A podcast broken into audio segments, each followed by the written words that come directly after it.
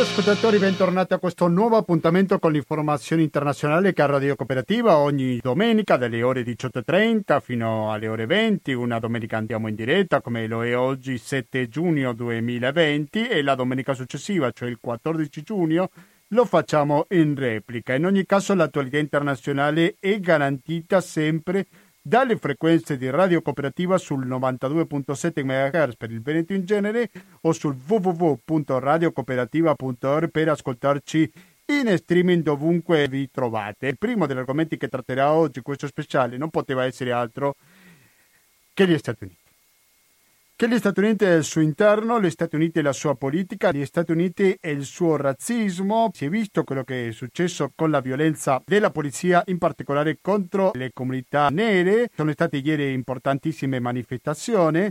Sto leggendo adesso quello che sta pubblicando in questo momento il New York Times e afferma che il movimento per la lotta al razzismo si coalizza mentre le proteste pacifiche crescono. I raduni hanno preso piede in tutti gli Stati Uniti e tutto il mondo poiché l'indignazione per la morte di George Floyd ha portato alla richiesta di una resa ai conti sulla giustizia razziale, mentre che in particolare della città dove ha sede questo quotidiano, New York City, revocherà il coprifuoco alle ore 20 di domenica, fra qualche ora.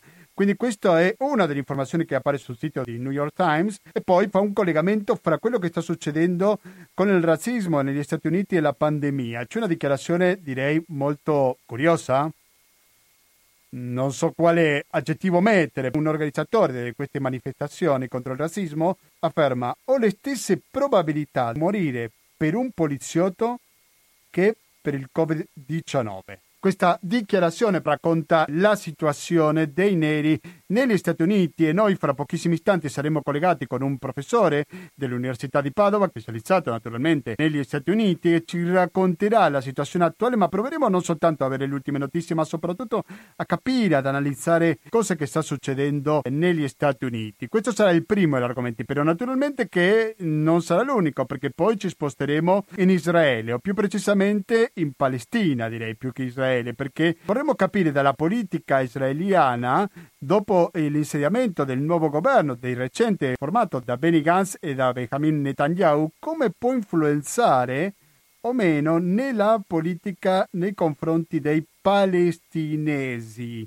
Ci saranno decisioni ancora più dure da parte del governo israeliano nei confronti palestinesi? Ci sarà una situazione di ammorbidimento? Questo lo scopriremo con il nostro intervistato che dopo vi presenterò. Il terzo degli argomenti, invece, andremo più vicino all'Europa, perché parleremo in, in particolare della Turchia e dell'influenza che ha da una parte nella guerra libica, ma dall'altra parte con diversi paesi europei e soprattutto in un rapporto sempre più difficile con la Grecia, che naturalmente non si è alleviata perché con coronavirus, senza coronavirus, la situazione di tensione con la Grecia e quindi anche con il resto d'Europa continua. In effetti ci sono alcuni paesi dell'Unione Europea che hanno chiesto alla Turchia di rispettare il diritto internazionale, di abbassare la tensione sia con Grecia che con Cipro. Quindi questi saranno gli argomenti che parlerà oggi questa edizione dello speciale Gustavo Claro. Spero in nessun momento sentirete pubblicità. Allora come fa a sopravvivere a Radio Cooperativa senza pubblicità? La risposta è 120 82 301 in conto corrente postale intestato a cooperativa, informazione e cultura via Antonio da Tempo numero 2, il KP35 131 Padova. Altre opzioni sono il RID bancario, il pago elettronico e il contributo con l'associazione Amici di Radio Cooperativa che lo potete dettare dalle tasse.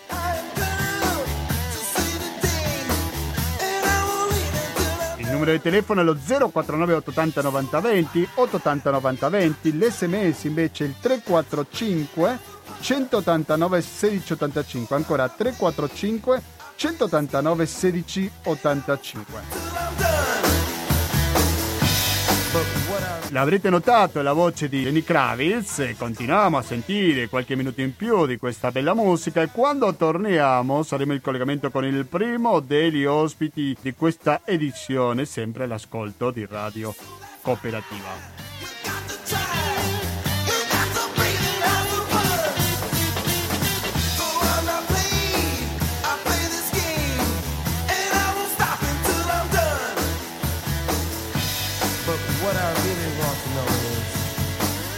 Siete all'ascolto di Radio Cooperativa. In questa trasmissione che si dedica all'attualità internazionale, è una trasmissione che si dedica a questo argomento, non può lasciare quello che sta succedendo in questi giorni negli Stati Uniti. C'è una situazione di tensione fra la polizia e la comunità afroamericana che naturalmente non è nuova, sicuramente ha un punto importante, una data importante, quella del 25 maggio, quando è stato ucciso Floyd, però naturalmente che è una cosa tutt'altro che nuova questa situazione di tensione. Fabrizio Tonelo, buonasera, bentornato a Radio Cooperativa. Buonasera. Grazie per la sua disponibilità. Fabrizio Tonello è docente di scienze politiche all'Università di Padova e che scrive da tanto tempo sul manifesto, non solo sugli Stati Uniti, però la prima domanda che vorrei fare al professore è a proposito di questa tensione. Non so se ha qualche ultima notizia, qualche ultimo aggiornamento su questa tensione, professore. No, il, ieri ci sono state manifestazioni eh, praticamente in tutte le città americane, il, manifestazioni eh, prevalentemente pacifiche, anche se il, la polizia ha fatto molti arresti in, in, varie città e ci sono eh, altri casi di eh, eh, comportamenti molto violenti da parte della polizia.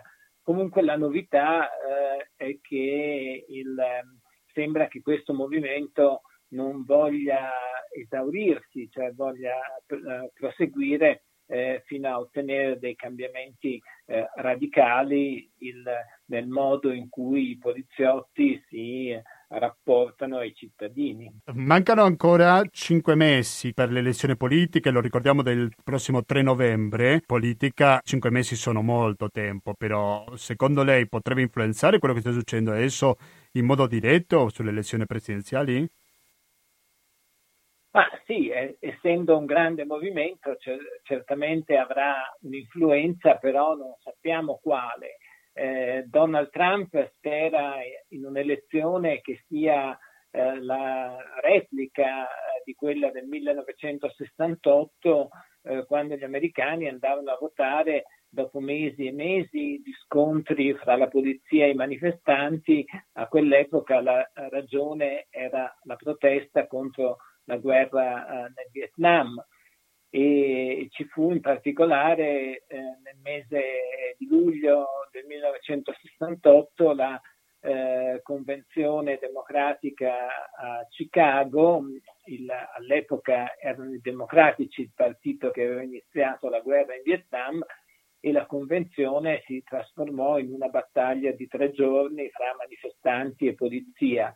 Eh, questo permise al candidato repubblicano Richard Nixon eh, di usare il tema legge e ordine per tutto l'autunno, per tutta la sua campagna eh, elettorale e eh, alla fine il vinse Nixon di stretta misura. Eh, quindi il, è possibile che Trump, che tutto sommato eh, è adesso, ma è stato fin dall'inizio un presidente di minoranza, eh, voglia usare la stessa ricetta, lo stesso tema law and order, eh, per eh, cercare di arrivare alla sua rielezione. Però quanto può influenzare anche il Partito Democratico all'interno del, dell'amministrazione? Perché il governo, il Partito Repubblicano all'interno del governo, perché lo ricordiamo che il rapporto fra Donald Trump e il Partito Repubblicano non sempre è stato una posizione, un rapporto di idilio, no? di tutto amore, diciamo. Non so adesso com'è la situazione questo rapporto fra i due attori.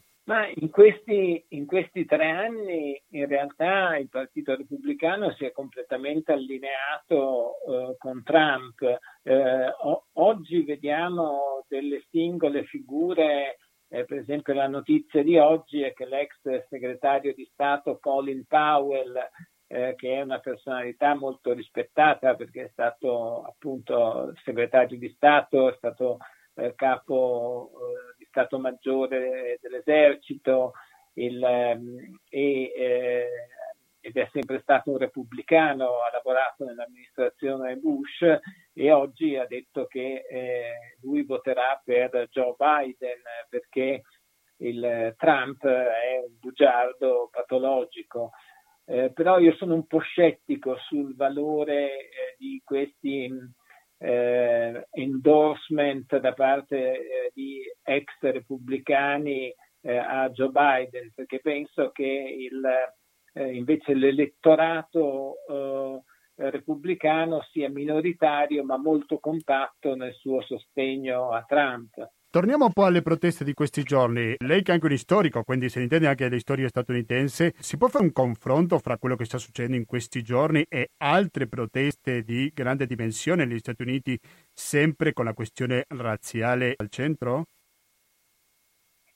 Ma negli anni scorsi eh, eh, il, sono state in varie occasioni proteste sempre per dei casi eh, di afroamericani uccisi dai poliziotti quando in realtà il, non stavano compiendo alcun reato, erano disarmati, il, cioè la brutalità della polizia eh, non è eh, una novità negli Stati Uniti, lo stesso movimento Black Lives Matter, le vite dei neri contano, eh, non è nato adesso ma è nato qualche anno fa appunto perché c'erano stati eh, ehm, eh, altri casi.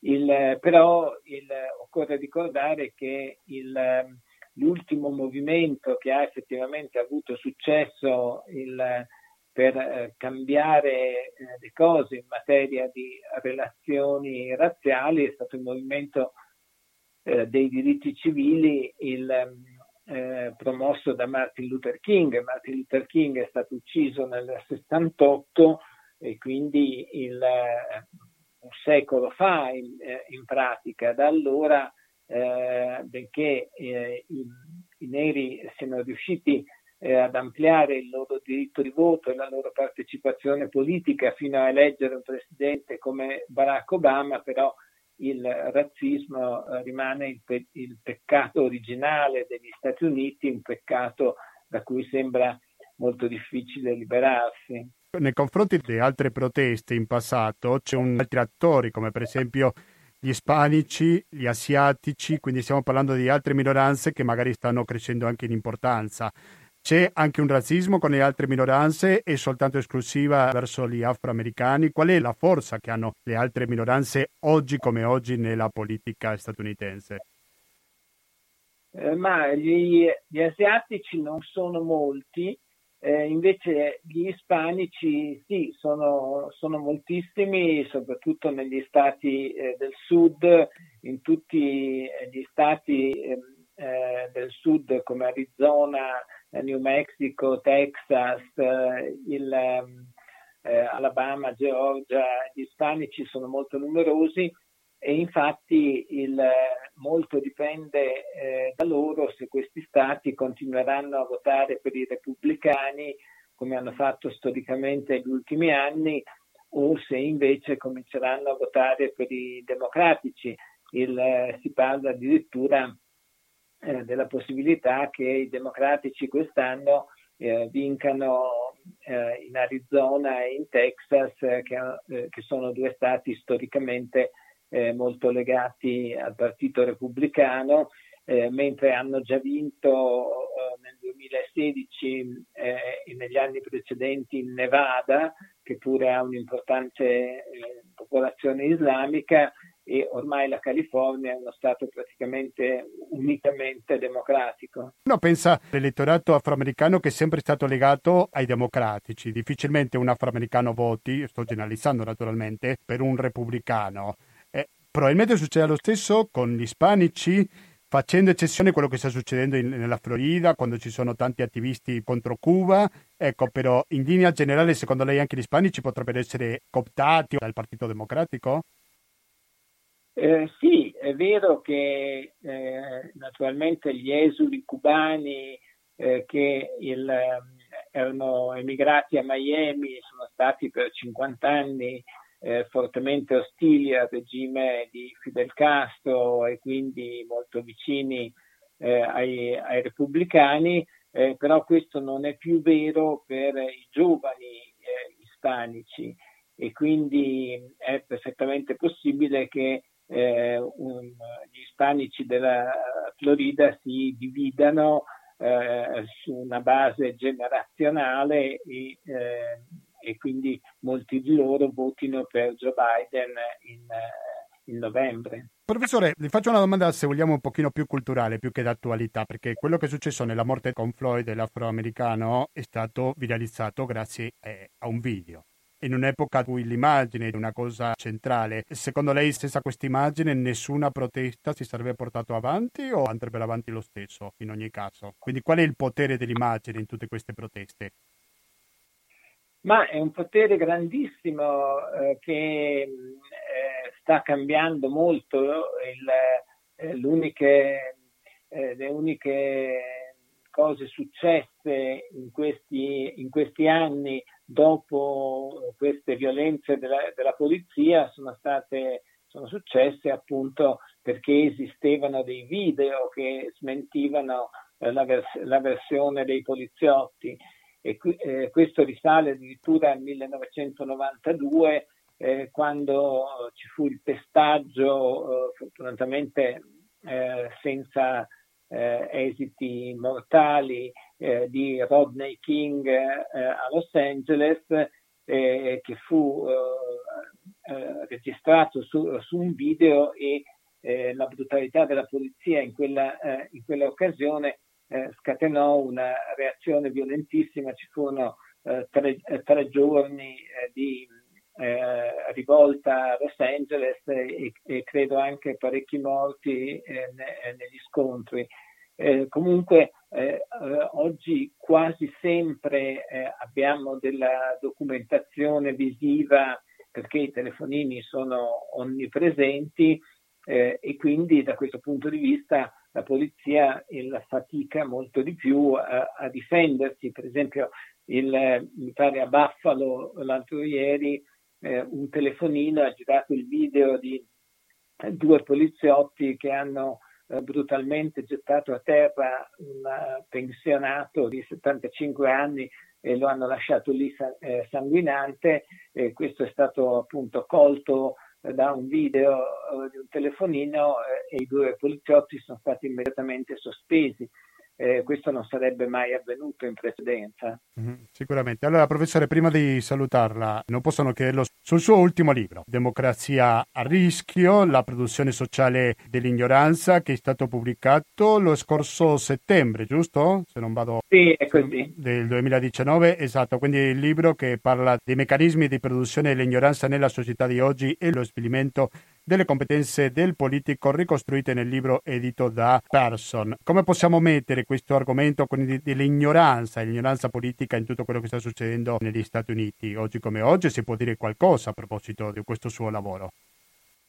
Ma certo, l'ignoranza politica viene coltivata dai eh, dai governi e in particolare da leader come Trump eh, o Salvini che eh, mentono 20 eh, volte al giorno. Credo che eh, il Washington Post abbia fatto un'analisi dei tweet di Trump da quando è entrato in carica il 20 gennaio 2017 ad oggi eh, registrando 10.000 eh, fra eh, menzogne, manipolazioni, esagerazioni eh, eh, della verità, quindi il, è chiaro che il, lo scopo di Trump è presentare un mondo artificiale ai suoi sostenitori, un mondo in cui la colpa dell'epidemia è dei cinesi, in cui i manifestanti eh, sono terroristi e in cui eh, i eh, democratici eh, vogliono eh, impiantare il socialismo in, in America. tutto questo ovviamente non ha nessun senso, ma il, per Trump è un'arma politica molto utile e non è da escludere, questo è il motivo per cui la democrazia americana eh, è a rischio, che eh, il, eh, il, il, sostegno che ha ancora fra gli elettori eh, repubblicani sia sufficiente per farlo rieleggere anche grazie ai meccanismi antidemocratici con cui si svolgono le elezioni presidenziali eh, negli Stati Uniti. Benissimo, Fabrizio Tonello, professore di Scienze Politiche all'Università di Padova, nonché firma del manifesto. Grazie, grazie infinite per partecipare in questa trasmissione. Ricordo il libro Democrazia a rischio, la produzione sociale dell'ignoranza, edito da Person. Alla prossima, professore. Grazie a voi, arrivederci. Arrivederci. rimanete all'ascolto di Radio Cooperativa perché fra poco attraversiamo l'Atlantico e andremo verso Israele e la Palestina. A fra poco. I wish that I could fly into the sky so very high just like a dragonfly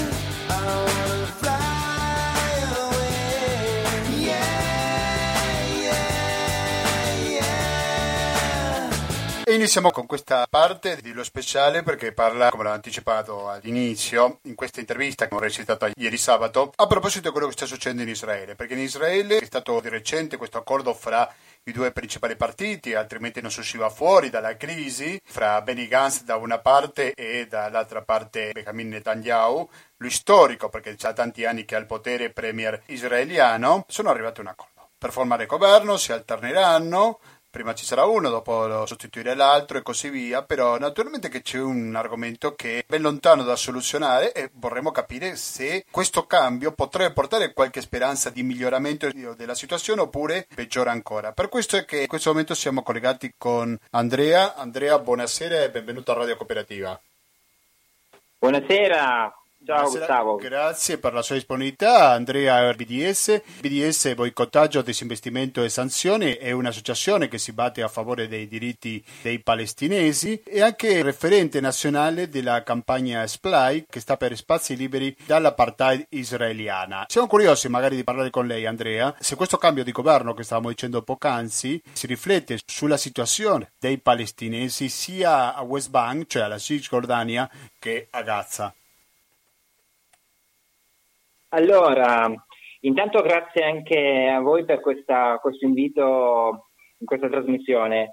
Ehm, diciamo così, il, il, nuovo governo Netanyahu-Gantz eh, porterà un cambiamento, ma è un cambiamento che eh, alla luce delle discussioni e di questo contratto di governo che è stato siglato eh, agli inizi di maggio eh, non può che essere eh, peggiorativo nei confronti della situazione dei palestinesi, proprio perché alla base di questo contratto eh, vi è una, una, vera e propria ehm, eh, decisione che va contro qualsiasi norma di diritto internazionale e diritti fondamentali, e cioè questa annessione di cui si, si sta tanto parlando negli ultimi, negli ultimi tempi, annessione di, eh, di una grossa fetta della Cisgiordania Cisgiordania che eh, vorrei ricordare è occupata militarmente già dal 1967, dalla famosa guerra dei sei giorni, che eh, tra l'altro eh,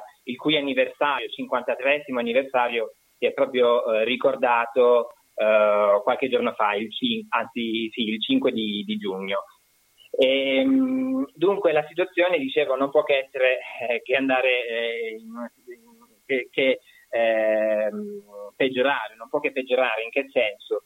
Eh, la Cisgiordania, come, come, ho già anticipato, è già sotto occupazione militare, è già sotto occupazione militare, il che significa che ehm, de- c'è una situazione di diritti eh, estremamente limitati, cioè i palestinesi per muoversi devono sempre, eh, eh, rischiano sempre di non, di non eh, poter effettivamente eh, circolare liberamente, ci sono i tantissimi checkpoint eh, tra una strada e un'altra eh, controllati dai militari israeliani. Um, se per compiere una distanza di 30 minuti eh, gli israeliani utilizzano certe strade e ci impiegano appunto 30 minuti, eh, i palestinesi talvolta sono costretti a utilizzare altre vie proprio per, per eh, per eh, aggirare eh, questi numerosi checkpoint che comunque ci sono e quindi fanno perdere loro moltissimo ulteriore tempo. Chiaramente questo qua del, del limite alla libertà di circolazione non è che uno dei tantissimi esempi di eh, diritti che sono eh, appunto compressi, che sono violati. Poi che altre cose, cioè i palestinesi, secondo lei, otterranno qualche cambiamento? Allora, ehm, sicuramente questa, questa situazione qua, come dicevo prima, eh, non va a creare un vero e proprio uh, cambiamento per i palestinesi se non un peggioramento. D'altra parte, sì, anche perché, che... scusi se interrompo, però anche Gantz aveva detto in campagna elettorale che non si mostrava contro la politica israeliana fino a quel momento nei confronti dei palestinesi. E ricordiamo che è stato fra i sostenitori dello spostamento dell'ambasciata statunitense da esatto. eh, Tel Aviv verso Gerusalemme, no? Prego. Esatto, esattamente. Infatti, ecco, eh, una, se vogliamo vederla in quest'ottica, eh, una, una, grossa uh, fetta della società civile palestinese sta, uh, si sta uh, ribellando sempre di più a questa, a questa situazione di, di, compressione, di apartheid e di occupazione. E in che senso? proprio il 21 maggio è stato pubblicato su, sul sito di Al-Haq, che è una delle organizzazioni per i diritti umani eh, dei palestinesi eh, più importanti, um, un appello sottoscritto da numerosissime realtà della società civile palestinese, un appello in cui eh, si vede come eh, queste realtà eh, si eh, uniscono e a gran voce chiedono alle società civili mondiali di fare pressione sui propri governi affinché appunto gli stessi adottino delle misure concrete contro eh, questa, questo tentativo di annessione e per misure concrete chiaramente parliamo di, di eh, sanzioni nei confronti dello Stato di Israele. Questa quindi è sicuramente una, uh, un cambiamento nel momento in cui, eh, come dire, eh, sono, si alza sempre di più la voce dei palestinesi, degli, di coloro che fino ad ora sono rimasti inascoltati. Allora, per essere concreto, no? perché lei prima parlava della questione degli spazi che ci vogliono per arrivare da un punto all'altro, faccio il confronto fra gli israeliani e i palestinesi, però che altre cose implicano questa occupazione israeliana per la vita quotidiana, normale dei civili palestinesi? Sì, allora un altro esempio molto eclatante, se vogliamo, è quello delle risorse naturali, in particolare dell'acqua. Eh, numerosissimi, ehm, allora come sappiamo ehm, è noto insomma, la, la, la, presenza nei territori occupati in Cisgiordania di numerosi eh, insediamenti no? che sono vere e proprie colonie di ehm, eh, fasce di popolazione eh, israeliana che appunto eh, si insediano all'interno dei territori occupati. Già questa di per sé, ne approfitto per ricordare a chi ci ascolta che è una eh, grave violazione del diritto eh, umanitario internazionale, della Convenzione di Ginevra numero 4.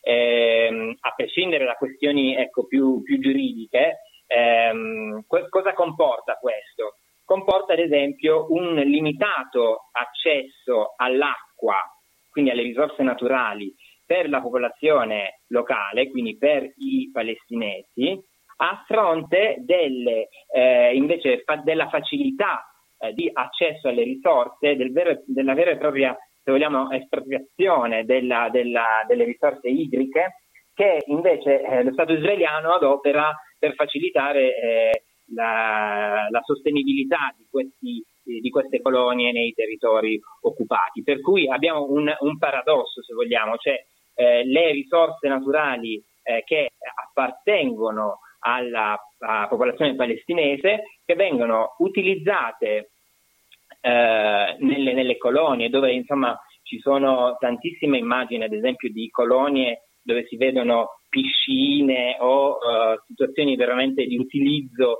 della, dell'acqua uh, assolutamente, eh, come dire, utilizzo di, di, livelli di acqua che va addirittura um, molto al di sopra della media del consumo di acqua di un cittadino italiano europeo. No? E invece a fianco alla colonia israeliana troviamo il villaggio palestinese dove eh, appunto la, eh, la, la, fonte idrica è, è scarsissima, eh, la fornitura di acqua è limitatissima e paradossalmente il palestinese deve eh, appunto pagare al, ehm, allo Stato israeliano per accedere appunto alle proprie risorse. Mm. Quindi questo è un altro esempio di, di compressione di diritti ed è tra l'altro un vero e proprio esempio di ehm, apartheid. In che senso? Cioè, qui abbiamo una istituzionalizzazione di una discriminazione. Abbiamo un razzismo istituzionalizzato che viene eh, praticato e implementato attraverso delle leggi e quindi abbiamo una legge civile, una legge, eh, un ordinamento di diritto civile che si applica alle colonie, quindi ai coloni che vivono nei territori occupati, mentre ai eh, cittadini eh, palestinesi si applica eh, un ordinamento giuridico militare con delle vere e proprie compressioni importanti ai, appunto, ai diritti dei palestinesi.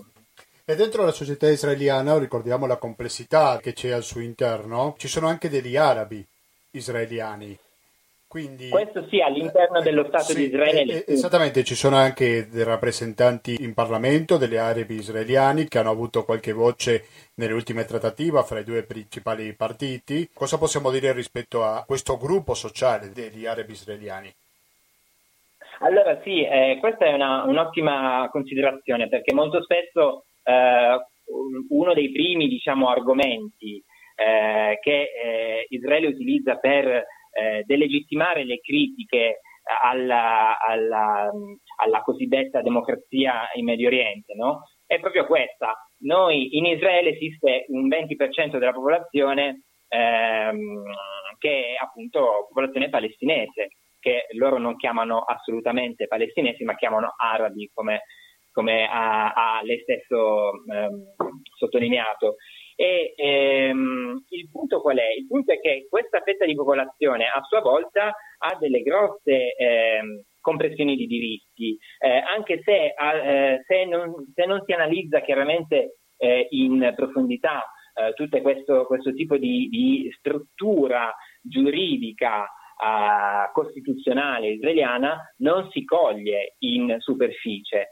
E per fare un esempio molto molto eh, diciamo eh, lampante, ehm, spesso si dice eh, ma i, i, palestinesi in Israele possono votare. È vero, i palestinesi in Israele, anzi coloro che chiamano gli arabi israeliani, questo 20% di popolazione può votare, ma non può votare eh, nessun eh, programma ehm, che vada contro il, ehm, quello che si chiama il, diciamo così, il, il nucleo fonda- fondativo dello Stato israeliano, cioè lo Stato di Israele che nasce come Stato per gli ebrei, no? um, ovviamente la, la genesi del, della, dello Stato ebraico è nota a tutti, eh, ma ad ogni modo mh, nessun partito può partecipare alle elezioni se nel suo programma eh, va contro eh, il sionismo, il, il, il, progetto sionista. E quindi è, è, è, chiaro che è vero che c'è la possibilità di votare, ma eh, non, non può, il palestinese non può votare contro un programma, eh, pardon, non può votare a favore di un programma che eh, lo liberi da queste violazioni di diritti. Quindi è una, um, una, uh, come dire, è una facciata questa, questo diritto di voto, è una facciata perché eh, non è un voto eh, realmente libero. Ma ci, so, ma ci sono dei partiti politici che si sono conformati sì, con sono, questa legge e quindi quelli non rispettano questa legge o sono favorevoli al sionismo, questi partiti arabi? Eh, allora il, il, punto è questo, che esplicitamente non, non, non possono essere eh, a favore del, del, sionismo. E questa è proprio la, la, la, la netta distinzione. Ehm, allora poi è chiaro che c'è una fetta di popolazione che partecipa appunto alle elezioni e eh, che magari eh, è presente nel, nelle strutture sanitarie come medici, infermieri, eccetera, eccetera. Però appunto si tratta di una uh, popolazione eh, che eh, a sua volta è discriminata all'interno dello stesso Stato. E vi posso, vi posso aggiungere due esempi molto molto concreti. Nel 2017, nel luglio del 2017, eh, la Knesset, il Parlamento israeliano, ha emanato una legge che si chiama legge Stato-Nazione. In questa legge è scritto nero su bianco che il, il diritto all'autodeterminazione appartiene all'interno dello Stato di Israele soltanto al popolo ebraico e questo è, è chiaramente eh, gravissimo. In che senso gravissimo? Perché non può coesistere l'elemento democratico insieme ad un elemento eh, teocratico, religioso. È, è una contraddizione. Io non posso avere uno Stato democratico se ho uno Stato soltanto eh, in cui i diritti appartengono soltanto a, a, ad una certa religione. E quindi nero su bianco viene eh, istituzionalizzata l'apartheid, un vero e proprio sistema di eh, appunto, discriminazione eh, razziale. E ehm, questo, questa, questo passaggio parlamentare in realtà non è, eh, cioè è vero che viene, eh, ecco, ehm, va a, a, chiudere un cerchio che in realtà va avanti da tanti, tanti anni, chiudere un cerchio, chiudere un progetto, perché già nel 2000, eh, 2011 o 2012, adesso non ricordo la data esatta, la Corte Costituzionale, la Corte Suprema israeliana aveva ehm, effettivamente sancito la differenza tra, una differenza veramente sui generis, tra cittadinanza e nazionalità. Cioè io sono cittadino italiano, però ho anche un passaporto italiano. Invece eh, in Israele eh, esiste una distinzione tra cittadinanza e, ehm, e nazionalità, per cui tu puoi essere cittadino israeliano e anche i palestinesi sono cittadini israeliani, però esiste una differenza con la nazionalità, per cui soltanto il popolo ebraico può, essere, può avere un passaporto eh, che attribuisce adesso eh, tutti i pieni diritti. Invece ai palestinesi viene data, eh, viene, eh, sì, viene data una, eh, una, diversa forma di eh, eh, nazionalità, ehm, che poi è un paradosso perché appunto Israele è forse tra i primi stati a riconoscere una, la nazionalità araba. Questo è, è, sto citando uno scrittore israeliano. Ehm, e, insomma, quindi è, come dire, è, è lampante la, la, um, la, distinzione che c'è tra eh, chi appartiene a una certa religione e chi non appartiene a quella religione. E quindi tra israeliani eh, ebrei che hanno pieni diritti e cittadini israeliani eh, arabi che non hanno pieni diritti, che non hanno gli stessi diritti. Sì, a questo va aggiunto una delle più recenti dichiarazioni da parte di Netanyahu di, questa, di questi ultimi giorni è che i nuovi territori che ha in programma di aggiungere a Israele pensava non dare la cittadinanza israeliana. Esatto. Esattamente, quindi un po' per collegare quello che diceva. Allora, questo è un argomento che trae molta polemica. C'è chi è a favore di Israele, c'è chi è a favore della Palestina e credo che è inevitabile. Quindi Probabilmente fra i nostri ascoltatori ci sarà qualcuno che dice va bene, Israele fa tutto questo per difendere perché altrimenti sarebbe in mano di terroristi e riceverebbe attacchi violenti che vogliono negare l'esistenza di Israele. Cosa rispondiamo a questi ascoltatori, a chi la pensa in questo modo?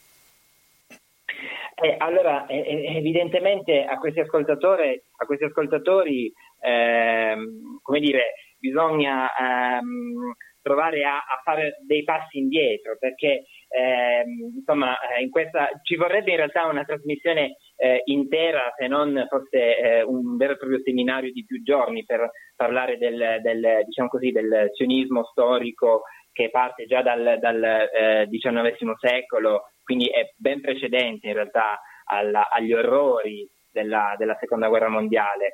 Ehm, come dire bisognerebbe un attimo partire dalla, dalle basi e quindi inviterei eh, questi ascoltatori magari a, anche soltanto a guardare una mappa, ce ne sono veramente numerosissime, una mappa eh, con, eh, che, che, spieghi, che, che indichi eh, le, ehm, il, le, percentuali ecco, e i dati insomma, della popolazione palestinese nativa eh, tra, eh, e come cambia rispetto alla popolazione invece ehm, ebraica eh, tra la fine del XIX ehm, secolo e eh, i giorni nostri. Ed è impressionante, impressionante perché eh, nel, per fare un esempio, nel 1947, prima della creazione dello Stato israeliano, vi era una, una fortissima discrepanza tra, popolazioni, ehm, tra popolazione palestinese e eh, popolazione di, eh, eh, di, religione appunto ebraica proveniente da, soprattutto dai paesi europei. Um, una fortissima discrepanza in che senso? Parliamo di, adesso vado un po' a memoria con le cifre, ma insomma parliamo di circa un milione e cento, duecentomila eh, abitanti appunto palestinesi nativi, eh, a fronte invece di circa 400.000 ehm, eh, immigrati provenienti dall'Europa e di religione ebraica.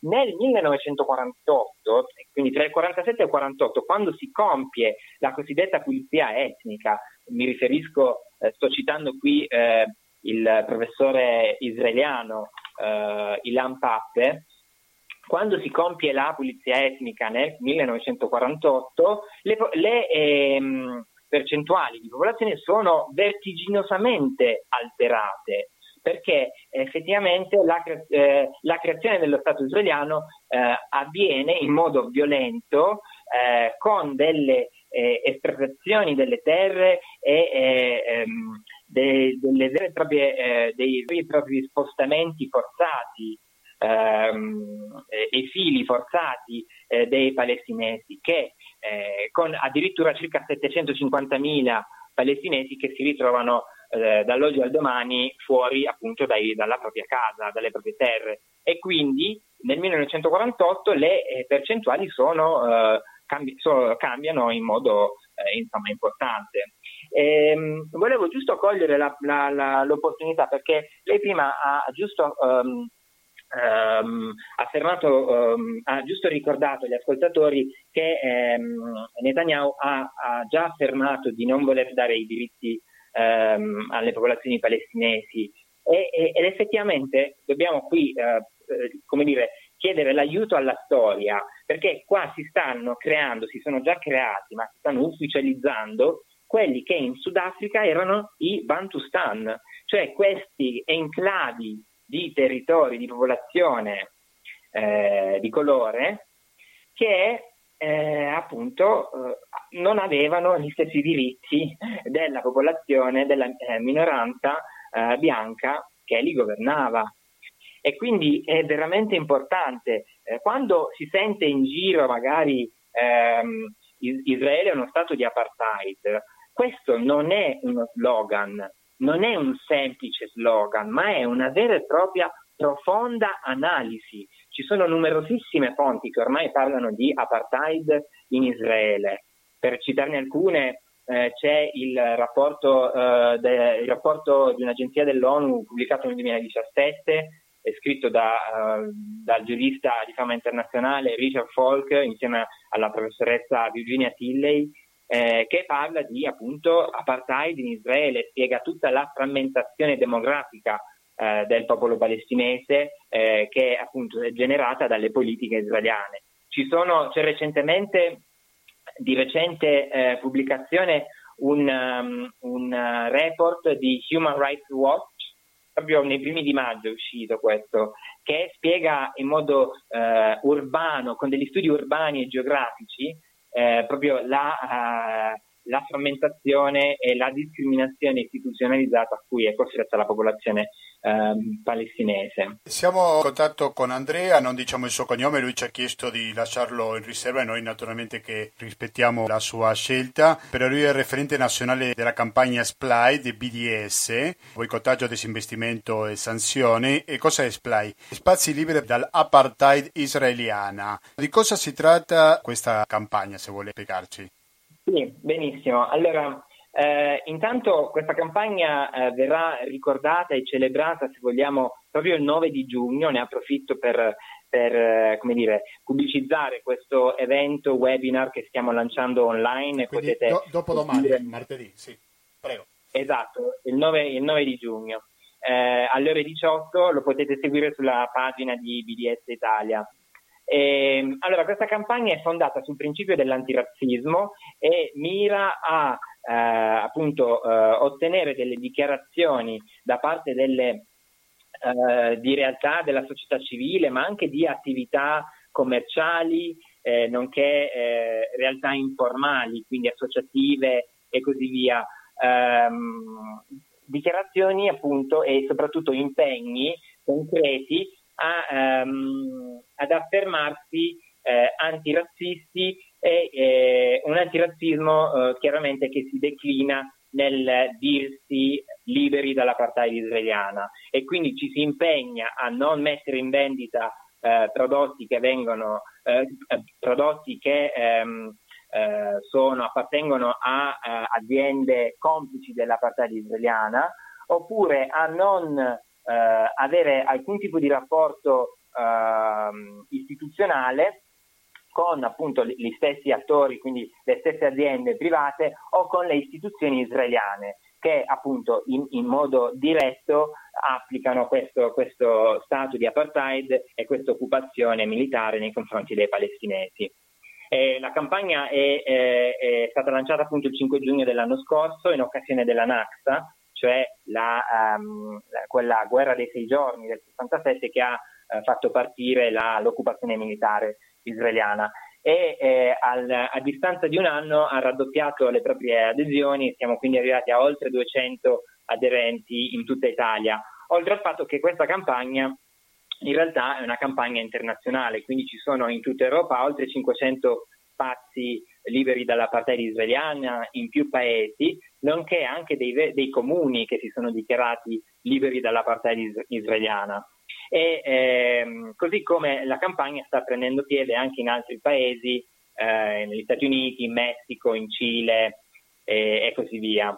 Quindi è, è, è, ed è una delle campagne appunto del movimento internazionale per il boicottaggio, disinvestimento e sanzioni che è un movimento, eh, forse bisogna precisarlo, è un movimento eh, non violento che non colpisce gli individui, ma colpisce la complicità, colpisce eh, la, um, quindi non l'identità, ma la complicità, cioè tutte quelle aziende che non, eh, non soltanto israeliane, ma anche eh, non israeliane che non si ehm, dichiarano apertamente ehm, che non prendono apertamente le distanze dall'occupazione ecco, israeliana. Ecco, poi parlate, perché adesso siamo quasi in chiusura, non abbiamo molto tempo, però in concreto di quali aziende stiamo parlando, quali sono complici della costruzione del muro, ecco, quali marchi, se possiamo identificare sì, qualcuno. Certo. Prego.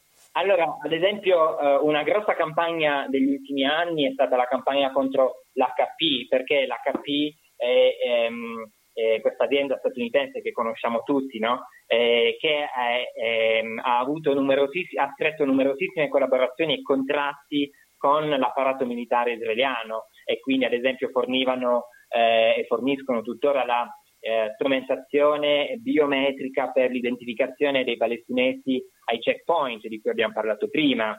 Uh, un'altra azienda molto importante contro la quale il movimento uh, ha lanciato una, cam- una campagna è, quel, è la eh, AXA, AXA Assicurazioni, perché eh, la AXA investe direttamente nella, eh, nell'industria degli armamenti militari, militari israeliani, eh, in particolare nella, nella, compagnia privata israeliana, eh, la Elbit System, che produce appunto macchine eh, da guerra, nonché investe anche nelle banche che a loro volta investono nelle banche israeliane che a loro volta investono negli insediamenti, nelle colonie. Ancora una campagna molto importante, eh, due campagne recen- eh, più recenti sono state le campagne, sono le campagne contro la Puma, eh, la Puma appunto che conosciamo tutti, no? articoli sportivi, perché la Puma è lo sponsor della Israeli Football Association, che sarebbe la, la, la nostra eh, Lega Serie A, eh, perché la, questa Israeli Football Association ha delle, eh, a, a, sua volta sponsorizza delle, scu- delle, delle squadre eh, che sono nelle, nelle colonie. E un'altra azienda è ad esempio la, uh, la CAF.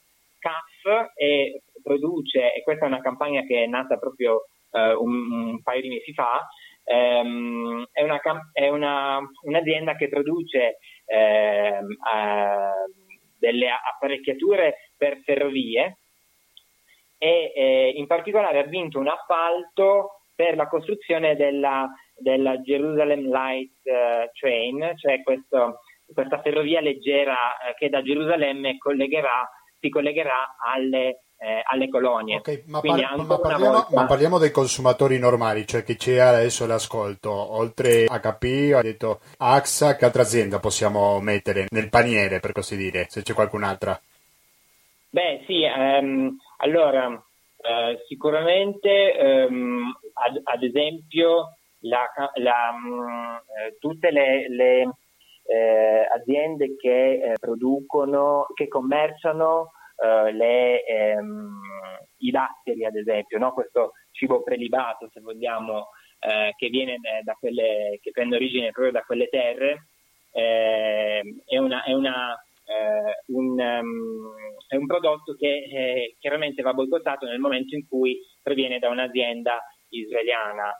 Um, Va bene, io ringrazio molto il nostro intervistato, ricordo Andrea il suo nome, referente nazionale BDS della campagna Splai Spazi Liberi dall'apartheid israeliana, grazie mille, adesso sentiamo un brano musicale, il telefono sarà aperto, quindi se qualcuno vuole dire la sua, sia a favore della posizione palestinese oppure più a favore della posizione israeliana, noi naturalmente che daremo la possibilità e la linea sarà aperta. Quindi grazie mille Andrea e alla prossima. Va bene, grazie mille. Un saluto. Arrivederci.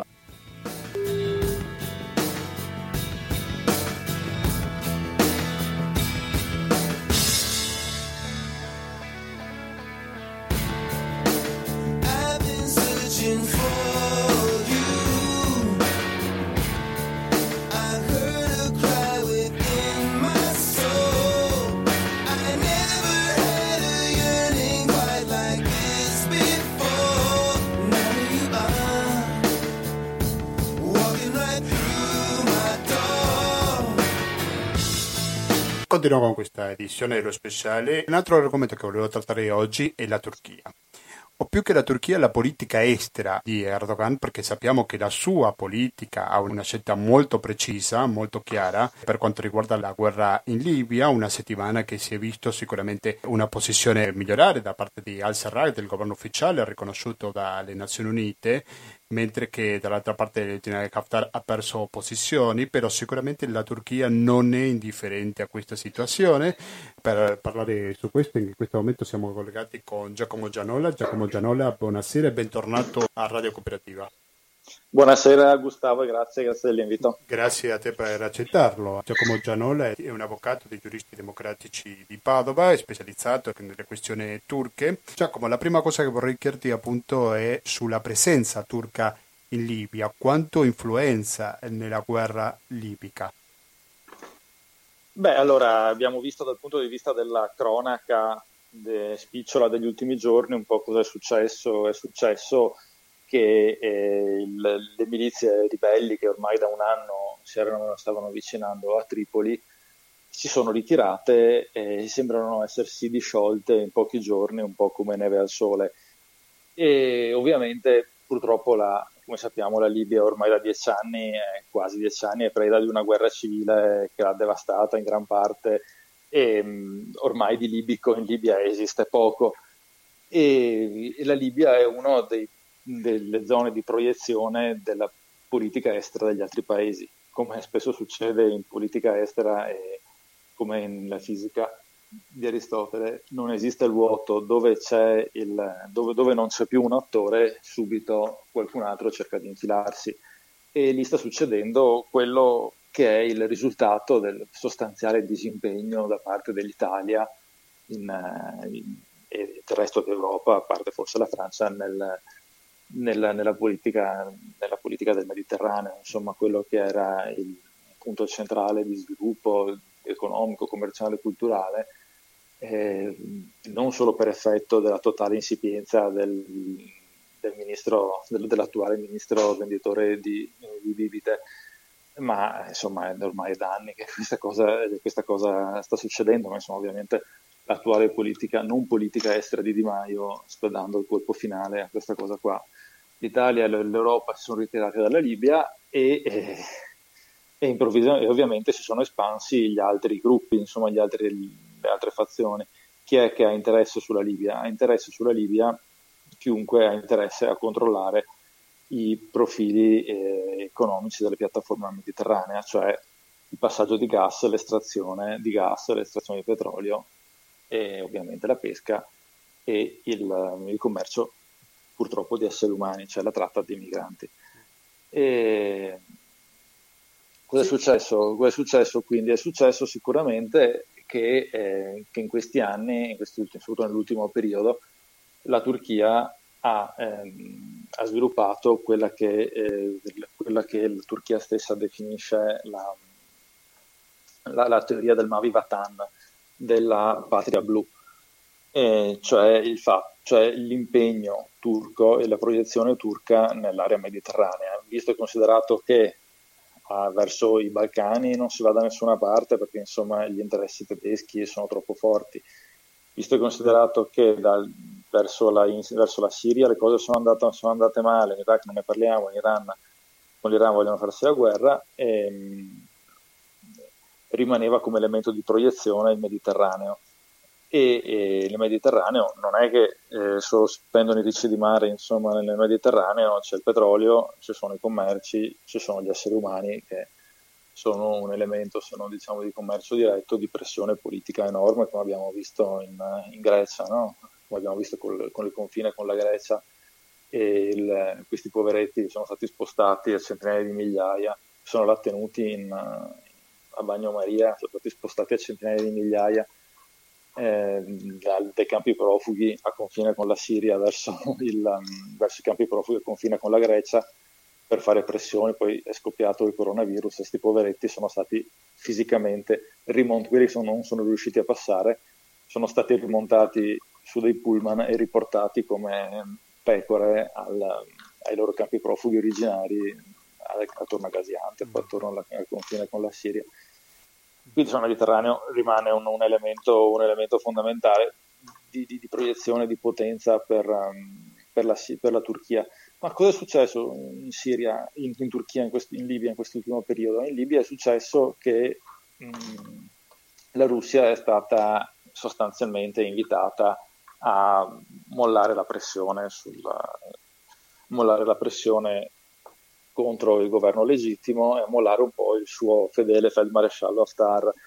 E ha un po' relegato questo, questo, ha dato un po' questo compito ai suoi, ai suoi, paesi, ai suoi paesi, amici, cioè ha relegato questo compito di, di, protezione di Haftar sostanzialmente ai siriani, dandogli alla Siria, facendo tutto questo scambietto che c'è stato un po' sulle pagine dei giornali, no? secondo cui arrivavano i MIG russi, in realtà sembra che siano i MIG siriani vecchi che sono stati rimpiazzati dai, dagli aerei nuovi dati dalla Russia alla Siria in modo tale questo sarebbe stato un modo per evitare il, l'embargo, per evitare le accuse di, di aggirare l'embargo da parte eh, in capo alla Russia e attraverso, e poi sarebbe successo anche nell'ultimo periodo, ultimi, nelle ultime settimane, il ritiro dei, il ritiro dei mercenari del gruppo Wagner, che è una grossa che è una grossa compagnia di mercenari pagata, che era pagata attraverso giri ovviamente non diretti, cioè non è che gli faceva il bonifico del Cremlino, ma insomma erano di fatto pagati dalla Russia per andare eh, come militari, sono militari professionisti che andavano a, a combattere in, in,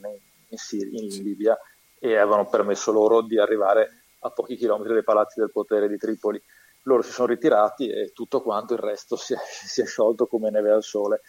E, e questo ha dato ha permesso in questi giorni alla, alla, alla politica turca di riespandersi, ovviamente potendolo fare anche legittimamente, essendo eh, il, il, governo di Tripoli, il governo riconosciuto dalle Nazioni Unite, ha dato potere alla, alla Turchia di espandersi e, e, di sostanzialmente di ridiventare in questo momento il maggior, il maggior, attore della, il maggior attore della scena libica con la possibilità finalmente di rafforzare quello che desiderava, cioè la proiezione nel Mediterraneo lungo il, lungo, diciamo, il canale che va dalla, dalla Libia alla costa sud-orientale, costa sud-occidentale turca.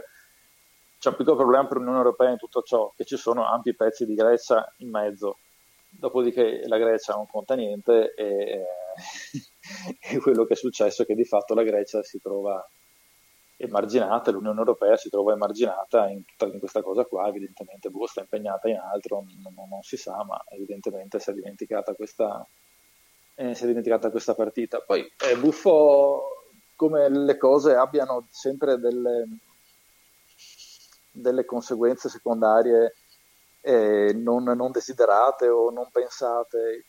Alla fine, in realtà, tutta la politica, la, la politica estera turca altro non è che, un, um, che, una proiezione della sua politica interna e della necessità del, dell'apparato gruppo di potere di, di rimanere al potere e, e funziona solo come una, una, un'arma di propaganda in realtà, è un'arma di, di alimentazione economica, un'arma di propaganda. E, per quello che in realtà sta succedendo che in Turchia, che anche a causa della, della non simpatica situazione derivante dal, dall'epidemia di Covid, che, che, che, se ne dica, insomma, ha, mietuto morte e, e, dolore anche lì. E anche il governo, il governo del presidente oggettivamente è in difficoltà e soprattutto è in difficoltà perché in quest'ultimo periodo di, quest'ultimo periodo di pandemia stanno prendendo, stanno diventando sempre più popolari i suoi i ministri del suo governo che non vengono dalle sue posizioni, in particolare il ministro Akkar, che è il ministro della difesa, e il ministro Soilu, che è il ministro dell'interno, che sono mh, che vengono dalle, dai, gruppi, dai gruppi kemalisti, in particolare Soilu era il presidente del Democratic Party, sia del Partito Democratico turco, che democratico va ben poco, in realtà era un partito di estrema destra, eh, di, di stampo kemalista e mm, quindi nelle posizioni più, più fasciste che, che, possiamo immaginare, insomma. E mm, questi, questi, personaggi che rappresentano la difesa interna ed esterna della Repubblica stanno in questo periodo prendendo moltissimo piede e, mm, e loro sono legati all'area culturale che, eh, che spinge verso l'avvicinamento alle posizioni, alle posizioni americane, quindi alle posizioni antirusse e quindi l'aumento della presenza in, uh, turca in, um, in, Libia sta diventando il loro successo e, e, quindi sta diventando un problema per Erdogan, tale tanto che il, il ministro della, l'ammiraglio, il capo stato maggiore della Marina, l'ammiraglio Yaj, è stato proprio pochi giorni fa destituito e mandato sostanzialmente in pensione perché, questi, perché questo troppo successo di, di, questa fazione sta mettendo in difficoltà il gruppo islamista e panturanico legato a, al presidente Erdogan. Quindi, insomma, le, le, come sempre le cose sono in, in movimento, in ebollizione. C'è una guerra all'estero della Turchia, ma c'è una guerra con qualche virgoletta, lo mettiamo questa parola, anche all'interno della Turchia. E poi stavo pensando a quello che diceva il gruppo Wagner, probabilmente le ultime mosse del gruppo Wagner dimostrano il suo collegamento ogni giorno più innegabile che ha questo gruppo con la Russia. Stiamo parlando con Giacomo Gianola, un avvocato di giuristi democratici, ma ci sono molti che dicono che la Libia è la nuova Siria, che il centro di attenzione man mano si va avanti, si andrà spostando un po' alla volta dalla Siria verso la Libia. Tu sei d'accordo con questa visione, Giacomo? Beh, eh, sicuramente la, la, Turchia sta cercando di fare da un'altra parte, cioè in Libia, quello che non è riuscita a fare in Siria, cioè a, a creare una, una, seconda zona di potere, una, una, zona di proiezione. Questo è poco ma sicuro. Molto strategica, visto che è nel Mediterraneo? Ovviamente, ovviamente sì, che ha addirittura una, una possibilità strategica in più perché permette il ponte a controllo del, a controllo del, del, del mare Mediterraneo. E certamente, come dicevo, questa, questa, il successo di questa operazione mette in difficoltà, contraddice in qualche modo, mette in difficoltà Erdogan e ne contraddice eh, il suo principio teorico principale di quest'ultimo periodo. Infatti è sbagliato dire che dal punto di vista teorico e diciamo storico-culturale dire che la politica, ehm, che la politica estera turca è una politica in qualche modo neo-ottomana. Questo non è vero, perché la politica ottomana era una politica filo-europea, cioè che si proiettava verso l'Europa. L'impero ottomano era un impero che ormai, a parte i primi secoli, diciamo, era un impero che ormai di, di turco aveva poco, era un impero che era misto europeo, persiano, italiano, insomma, che aveva, non aveva caratteri nazionali, mentre quello che sta e che si proiettava appunto nel mare, mentre quello che sta succedendo eh, all'interno della Turchia è che per difendersi dalle, per difendersi dalle, posiz- dalle sue posizioni, per difendersi dalle, dai gruppi kemalisti, sempre accusati di, di tramare fascistamente verso, il, nei confronti del, della Presidenza della Repubblica e in qualche modo il, in, probabilmente il governo di Erdogan sarà obbligato a, eh, a, ad abbandonare le, politiche, eh, le sue politiche sul Mediterraneo e a concentrarsi di più sul, um, sulla ricostruzione del, del, del, gruppo panturco, insomma di della cosiddetta cultura panturca, quindi verso, verso Oriente, verso l'Azerbaijan, verso il Turkmenistan. E in qualche modo, probabil- con ogni probabilità, eh, la, la, questione libica, se dal punto di vista tattico è sicuramente un sistema per accaparrarsi gas e per controllare le, le rotte dei migranti, dal mio punto di vista è un capitolo puramente tattico che dovrà essere presto, presto abbandonato dal, dal Presidente della Repubblica verso un approccio più orientale, più panturanico. E, ehm, come sempre non esistono i vuoti, a questo punto bisognerà eh, capire anche se il problema principale è politico, perché poi noi per carità possiamo sicuramente farci tutti gli studi di politica estera che vogliamo, di, di, diritto internazionale e quant'altro, però a mio modo di vedere il problema politico italiano rimane capire cosa fa l'Italia, cosa fa l'Europa. Ora, se strategicamente si riaprirà e se effettivamente si riaprirà una, mm, una discussione su quello che può essere il futuro della, il futuro de, della, della Libia, dobbiamo decidere cosa facciamo, continuiamo a vendere le bibite a San Paolo come ministro Di Maio o eh, proponiamo qualcosa che sia diverso dal solito pianto sulle, sulla vendita delle armi o di qualche improbabile conferenza con i capi tribù che insomma poi in definitiva se ne strafregano de,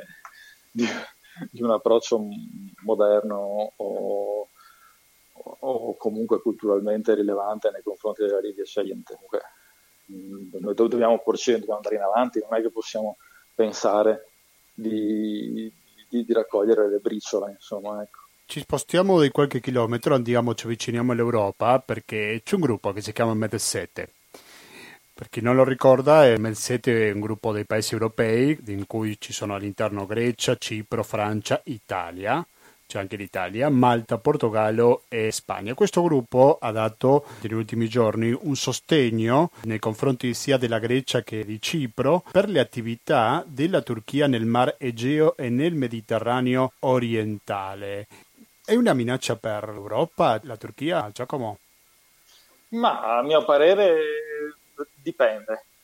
La, la Turchia non ha un interesse mh, un interesse diretto nei confronti, secondo me almeno, non ha un interesse diretto nei, nei, nei riguardi dell'Europa, non ha un interesse appunto né ottomano ai Balcani.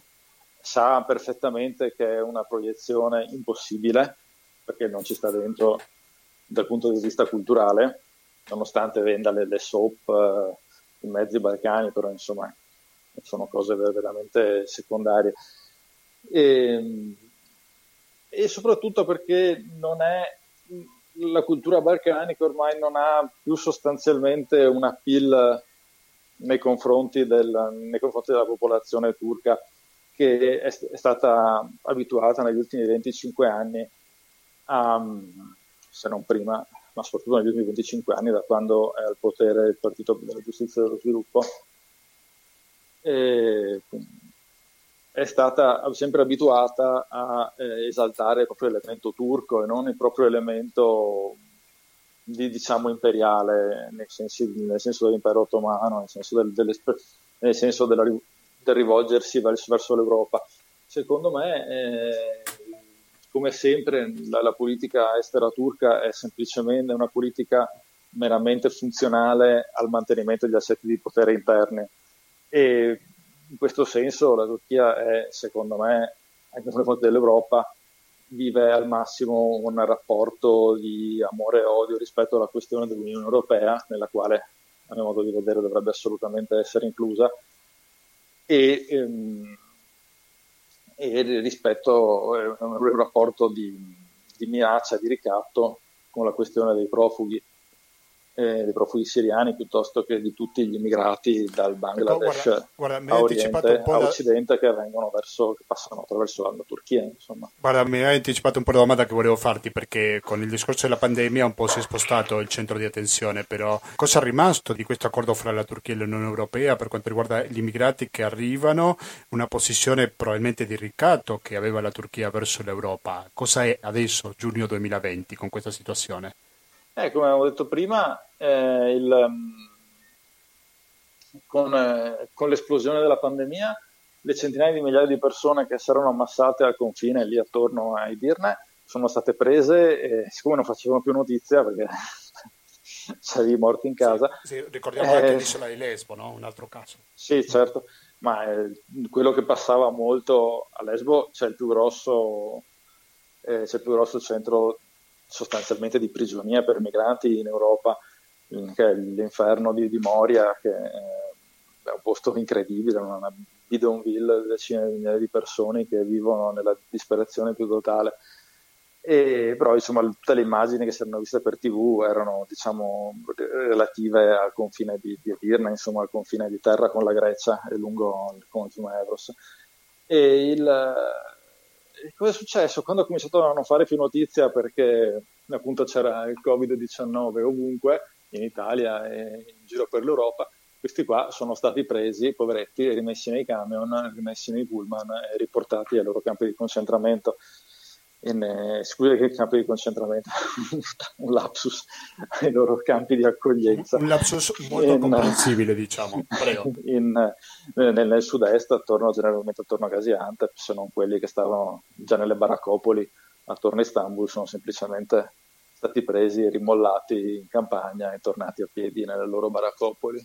Si è evidenziata la loro natura di, di strumento di ricatto, purtroppo, e eh, purtroppo è probabile che uno degli effetti secondari del controllo turco sulla, sulla Libia sia il, non dico un rubinetto così, così, diretto, ma insomma sia una possibilità sicuramente di influenzare eh, l'arrivo dei, dei migranti dal, da, dall'Europa, dal, dall'Africa verso l'Europa, quindi sicuramente un altro piccolo rubinetto che si andrà, per il momento piccolo, poi chi lo sa, insomma sicuramente un altro pezzo che andrà ad aggiungersi.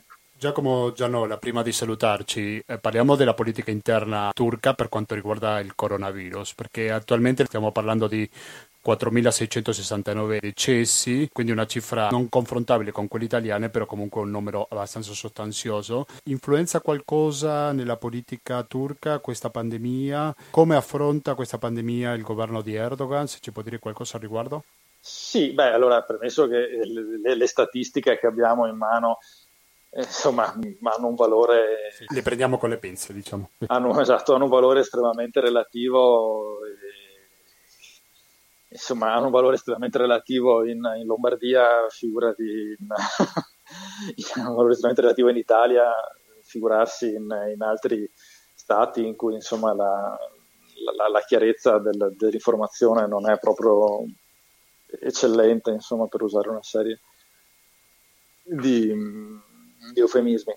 E sicuramente la, la, la, situazione in Turchia è diversa dalla situazione italiana per un, mille motivi, perché è una sanità per la maggior parte privata, è una, una sanità per la maggior parte privata, c'è un, una popolazione molto più giovane che in Italia, la media è sui 30 anni, mentre in Italia è 46, per darci una, per, per dare una, una tacca, insomma, quindi sicuramente un, una popolazione che è molto meno soggetta agli effetti mortali del coronavirus, se non altro per una questione, per una questione di età.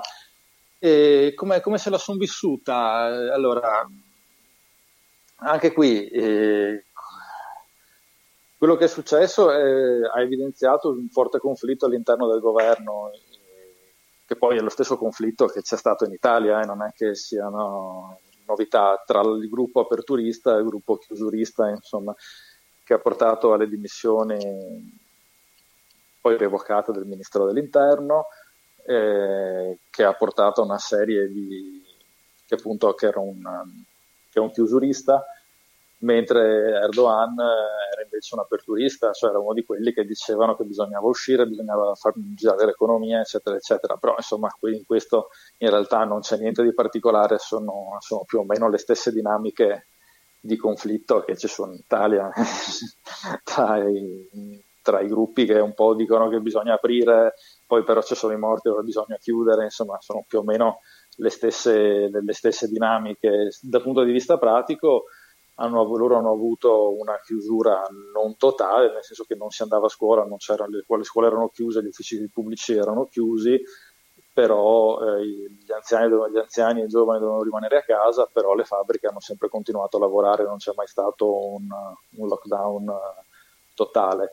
E eh, c'era una specie di lockdown nel weekend che non so bene a cosa sia servito, ma sabato e la domenica l'ultimo weekend di lockdown doveva essere questo, era stata data, o il prossimo, no il prossimo, quello del 15, era stata data la, l'ordine dal, dal, ministro dell'interno ed era stato smentito via Twitter dal presidente del consiglio, quindi insomma evidenziando eh, ancora una volta la, la, la frattura sul, sul, punto all'interno del governo, poi semplicemente è semplicemente forse un posto in cui il paese, in cui le, le, le, divergenze corrono più sanguigne, ma alla fine la, la, la, la, dialettica non è molto diversa dalla nostra, insomma il problema alla fine è sempre quello. No, certamente. Benissimo, io ringrazio tanto Giacomo Gianola, ricordo avvocato di giuristi democratici specializzato in Turchia, come l'avete appena capito dalle, dalle sue parole. Quindi grazie per la tua disponibilità con Radio Cooperativa e alla prossima Giacomo. Grazie, ciao, buona giornata.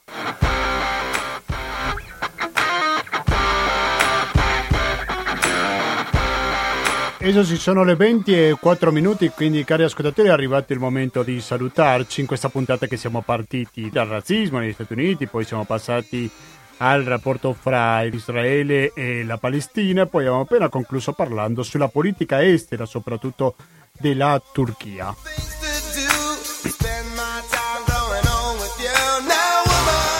E sapete perché devo salutarvi? Perché sono due interessantissime proposte. Fra pochi minuti ascolteremo una nuova edizione di Materiale Resistente che andrà avanti fino alle 21.40 e dopo dalle 21.50 fino alla mezzanotte sarà il momento di ascoltare pensieri e parole. Non ho la conferma se sarà in diretta, una replica, però in ogni caso Sapete che c'è questo appuntamento, se invece ci ascoltate il 14 giugno in replica, dalle 21.50 ascolteremo Che musica è. Inutile ricordarvi che 120 82 301 è il conto corrente postale a Radio Cooperativa, che il RID bancario, il pago elettronico, il contributo con l'associazione Amici di Radio Cooperativa, che lo potete detrarre dalle tasse, sono i metodi alternativi per cosa? Per aiutarci a sopravvivere e per continuare ad ascoltare Radio Cooperativa anche in futuro. Se volete commentare qualcosa, io sono sempre disponibile, ricevo le vostre mail a latinoamericando-gmail.com, ancora latinoamericando-gmail.com.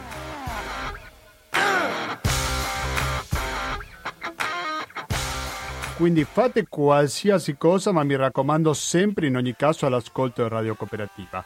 Da Gustavo Claros, grazie e noi ci risentiamo giovedì prossimo alle ore 19.10 con Latinoamericano, ovvero informazione, cultura e musica direttamente dall'America Latina.